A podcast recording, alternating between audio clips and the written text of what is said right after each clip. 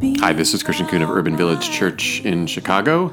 Welcome back to my sermon podcast. It's great to be back with you again. We are finishing up a sermon series here at Urban Village called Can I Get a Witness? And this uh, sermon comes from, or is based on the book of Acts, uh, chapter 1, verses 1 through 11. Uh, so uh, let me read these words uh, for us today. In the first book, Theophilus, I wrote about all that Jesus did and taught from the beginning until the day when he was taken up to heaven, after giving instructions through the Holy Spirit to the apostles whom he had chosen. After his suffering, he presented himself alive to them by many convincing proofs, appearing to them during forty days and speaking about the kingdom of God. While staying with them, he ordered them not to leave Jerusalem, but to wait there for the promise of the Father. This, he said, is what you have heard from me. For John baptized with water, but you will be baptized with the Holy Spirit not many days from now. So when they had come together, they asked him, Lord, is this the time when you will restore the kin- kingdom to Israel? He replied, It is not for you to know the times or periods that the Father has set by his own authority, but you will receive power when the Holy Spirit has come upon you, and you will be my witnesses in Jerusalem, in all Judea and Samaria, and to the ends of the earth. When he had said this, as they were watching, he was lifted up, and a cloud took him out of their sight. While he was going, and they were gazing up toward heaven, suddenly two men in white robes stood by them. They said, Men of Galilee, why do you stand looking up toward heaven? This Jesus, who has been taken up from you into heaven, will come in the same way as you saw him go into heaven. May God's blessing be on the reading and living out of this word. So, I mentioned a moment ago uh, the title of this sermon series called Can I Get a Witness? And that word witness certainly has been in my mind throughout this sermon series, but particularly for this sermon, it's mentioned in the scripture here. And so I uh, did some reflecting on the word and did a little uh, etymology, looking at the, the roots of the word. And as I thought about what does it mean to be a witness, I then thought about all the different ways that witness is used in our own um, society, and certainly to be a witness uh, at a jury or on a jury or in a trial came to mind. And then also the whole notion of being in a witness protection program also came to mind. And particularly, I thought about this as I thought about uh, how anxious people probably are when thinking about what does it mean to be a witness. So I learned a couple interesting things about the witness protection program that one creates a new identity, finds a new city, has to find a job. Uh, there's no contact at all with uh, other friends or, or family outside of their own immediate family. They can't move back. Witnesses can choose their own names, but they're encouraged to either keep initials or same first name, which I didn't know. And it was interesting, apparently, according to one website, some parents have asked uh, for the past grades of their children to be improved as they're creating these new identities, uh, but that was denied. You can't fully, apparently, change absolutely everything about your past. So when they move into this new context, no one knows them. So when I mention this sermon series called Can I Get a Witness and talk about what does it mean to be a witness for Christ, some might think I would rather change my whole identity than go through that process. So when I ask the question, can I get a witness? I'm sure there are some folks who will say, mm, no, not really. But I want to reflect on this and the different ways that uh, we can be witnesses uh, and that we are not left to our own devices in doing so. So, we're looking at this passage from the book of Acts, and in worship, we're actually going a little bit out of sequence. You may have been in a worship service uh, last Sunday that took a look at Pentecost. Uh, Pentecost is the time in the church when we celebrate and commemorate the coming of the Holy Spirit uh, amongst those who are followers of Jesus. That's Acts chapter 2. Today we're looking at Acts 1. Uh, this weekend is when the movie Solo comes into movie theaters, which is a little bit of a prequel to some of the uh, Star Wars movies. Uh, and so this is uh, in honor of Solo opening. This is kind of a prequel. We're looking at what happens before Pentecost uh, as we explore this whole notion of being a witness. So here we see in the book of Acts that there is the resurrected Christ who is giving instruction. I should note too, um, as I've noted before, Acts is written by the author of Luke, so often is Luke and Acts go together. So here again we have the resurrected Christ giving instruction to his followers.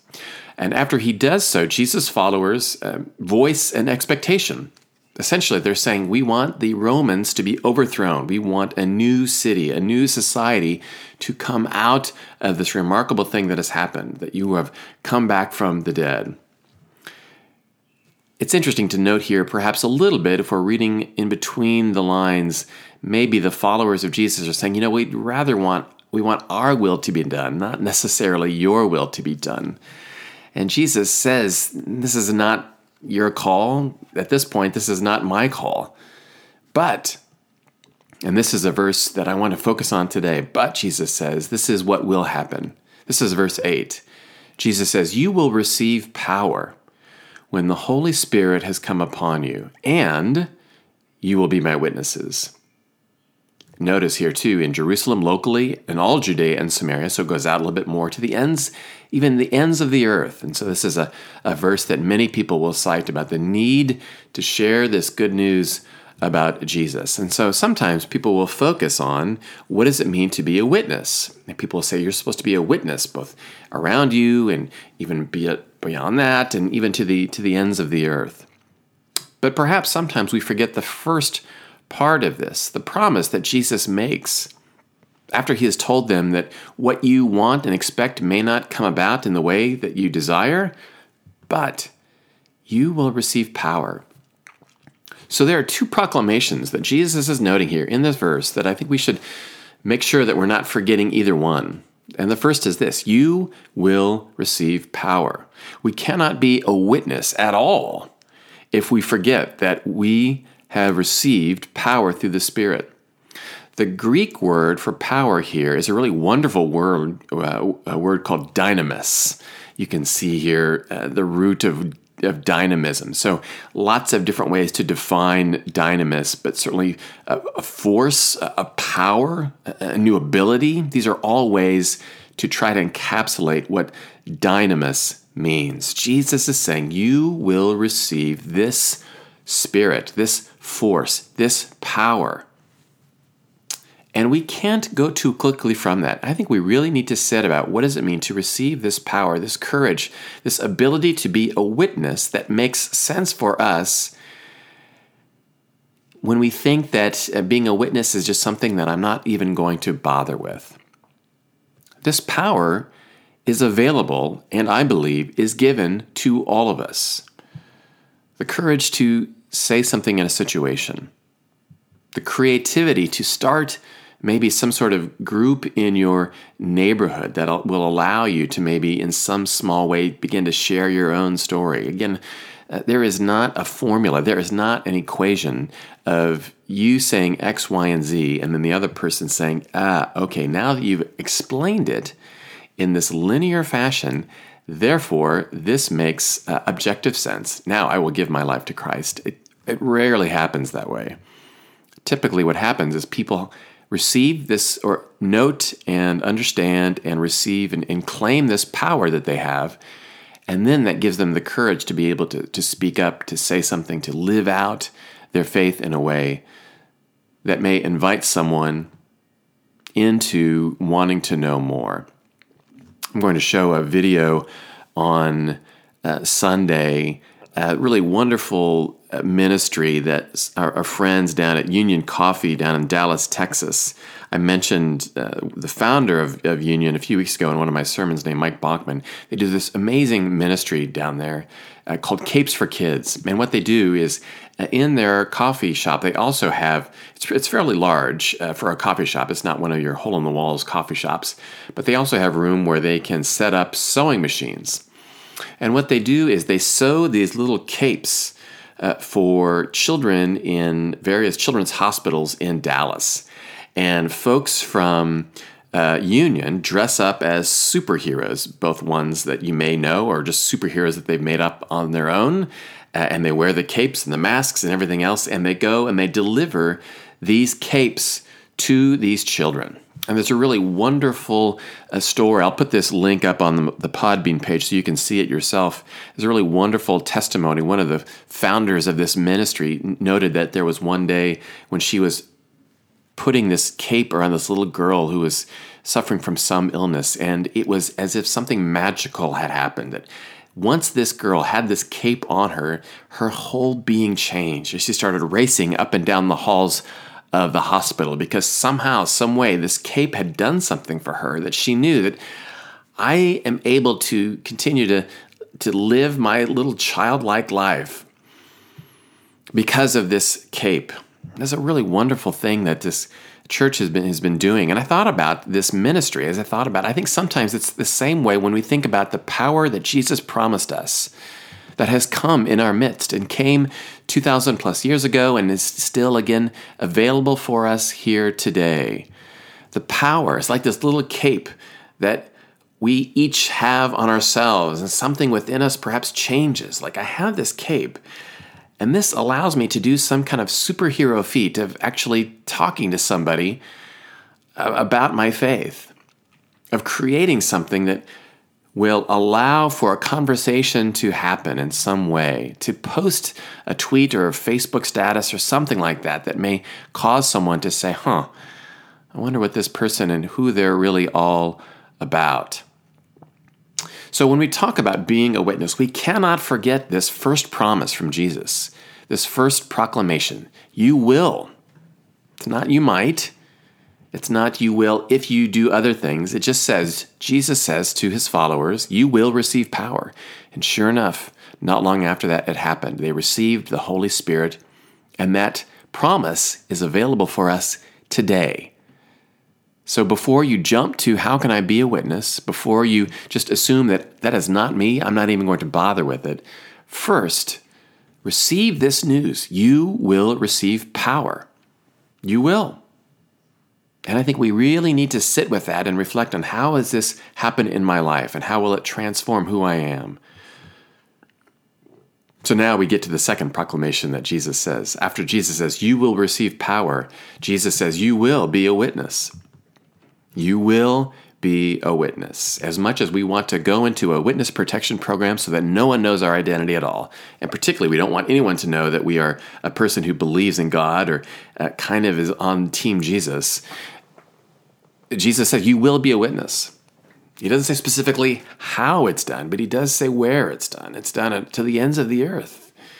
And that includes in your family, among your group of friends, the neighbors down the hall. You will be a witness.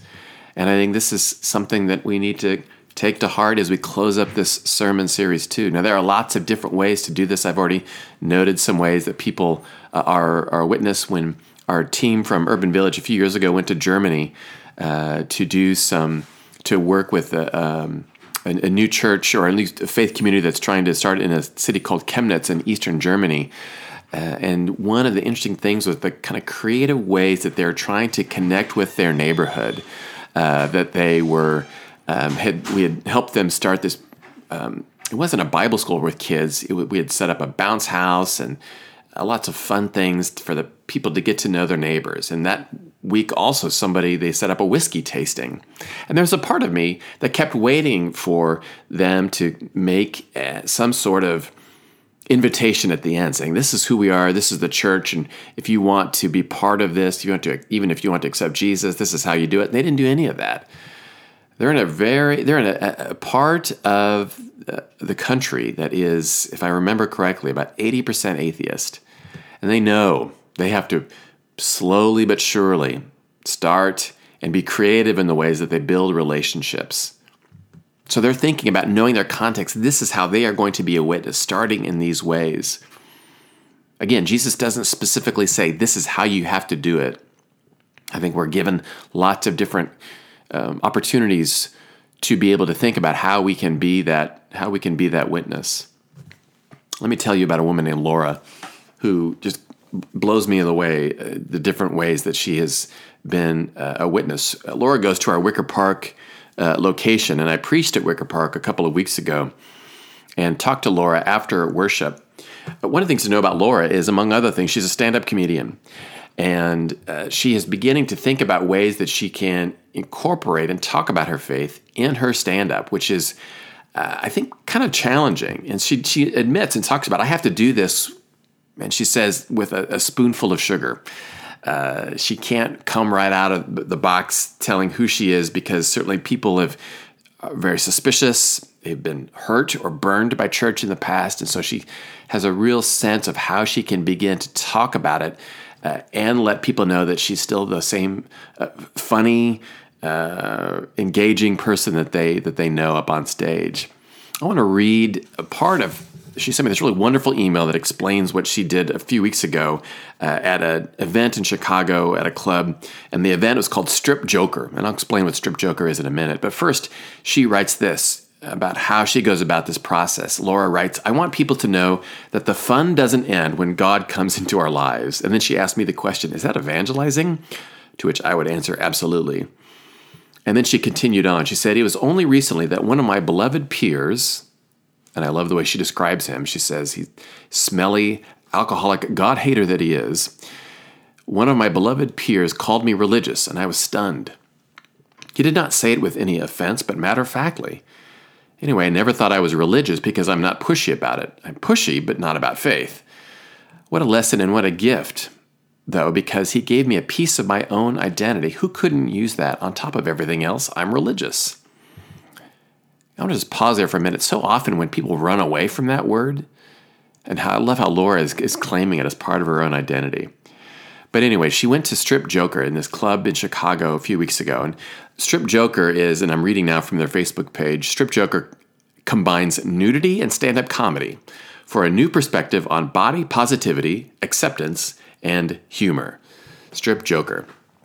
So, uh, Laura was the headliner for this particular night of Strip Joker, and then I'm going now. I'm going to read back to her email as she explains what she was doing.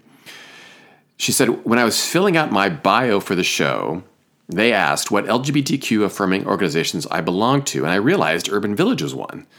So I wrote down I was a member of Urban Village Church, a Christian church that practices a ministry of inclusion and social justice. So that was in the program, that was on the website, everything else. She said this was a great way for me to transition into my material about God, church, activism, etc. She already had the context of the show and my bio so people could, could see that. And she continues to write I was the headliner there, so there were seven other performers before me who ranged in comedic talent, age, race, gender, identification, states of undress, points of view about their bodies, and quote, attractiveness, unquote. Now, I have a strong belief in love. I have a strong belief in and love for God, but I have had a very volatile relationship with my own body, and I loathe displaying myself, even in a swimsuit. But I want to do what other people do. I want to be free, so that's why I took the gig. I wanted to walk through the fear of baring myself. And she writes, I am really funny. I love that she wrote that. So she continues, that is why they booked me. And because maybe I am more of an affirming person than I realized. So she continues, when I got down to my final layer and I'm standing there in my bra and underwear from the Delta Burke collection, I said, This might be a good time to tell you about my church. And I got huge laughs. And then I told them that we were always looking for new ways to evangelize to millennials, and this is what I had to do. She wrote, Afterward, a few people talked to me about their issues with parents, religious abuse, a lot of stuff, and one of them told me she was looking for a quote, hippie church, unquote, so maybe we'll see her at UVC. It was an awesome experience for me so many so many wonderful things in this story that Laura writes. She's creative, she thinks about her context, she thinks about her people, she thinks about the different ways that she can introduce faith into that context and she does. She gets not only laughs, but she gets some people who come up to her and they may never darken the door of Urban Village. That's not what being a witness is all about. And I have to remind myself that this is not about getting more people into Urban Village. This is about letting people know that there is a God contrary to what they have heard or believe, who loves them, who wants to be in a relationship with them. And she has the courage, what I would say, the power to go through with this, to stand, literally stand there almost naked, not just emotionally, but physically naked, telling them about this. Laura kept kind of asking me, Am I an evangelist? And I'm like, I, I don't know how, what else you could do to totally be an evangelist, to be a witness. So, friends, if, if Laura is willing to stand on stage in her underwear, what can you do? What can you do to receive this power that we are given and to be courageous enough to think about and pray about how this might happen? Now, I'll also point out in this text, all it says is that we are to be witnesses. It does not say anything about that we have to be people who convert, that we have to people to bring in X number of people to church. All it says is to be witnesses. That's all we can do. We leave the rest to God. All we can do is tell our story. All we can do is share who we are. All we can do is be in a relationship. All we can do is think about our groups of friends and think about this is who I am. This is how it makes sense for me to be a witness. I'm guessing that not many of you would be comfortable standing on stage in your underwear talking about it. But what can?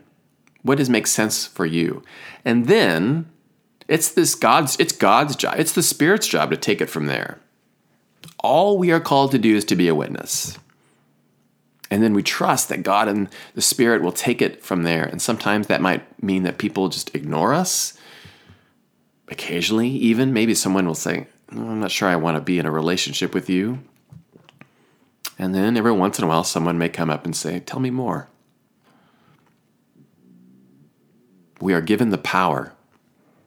We are given the power to not go into hiding when it comes to our faith, but instead to claim who we are, claim our identity as followers of Jesus, and to think and to use the Spirit to help us to be creative and courageous in the ways that we share that. Amen. Friends, thank you so much for listening today, and uh, I hope that you will hopefully use some of these words to think about ways that you can be witnessing your own life.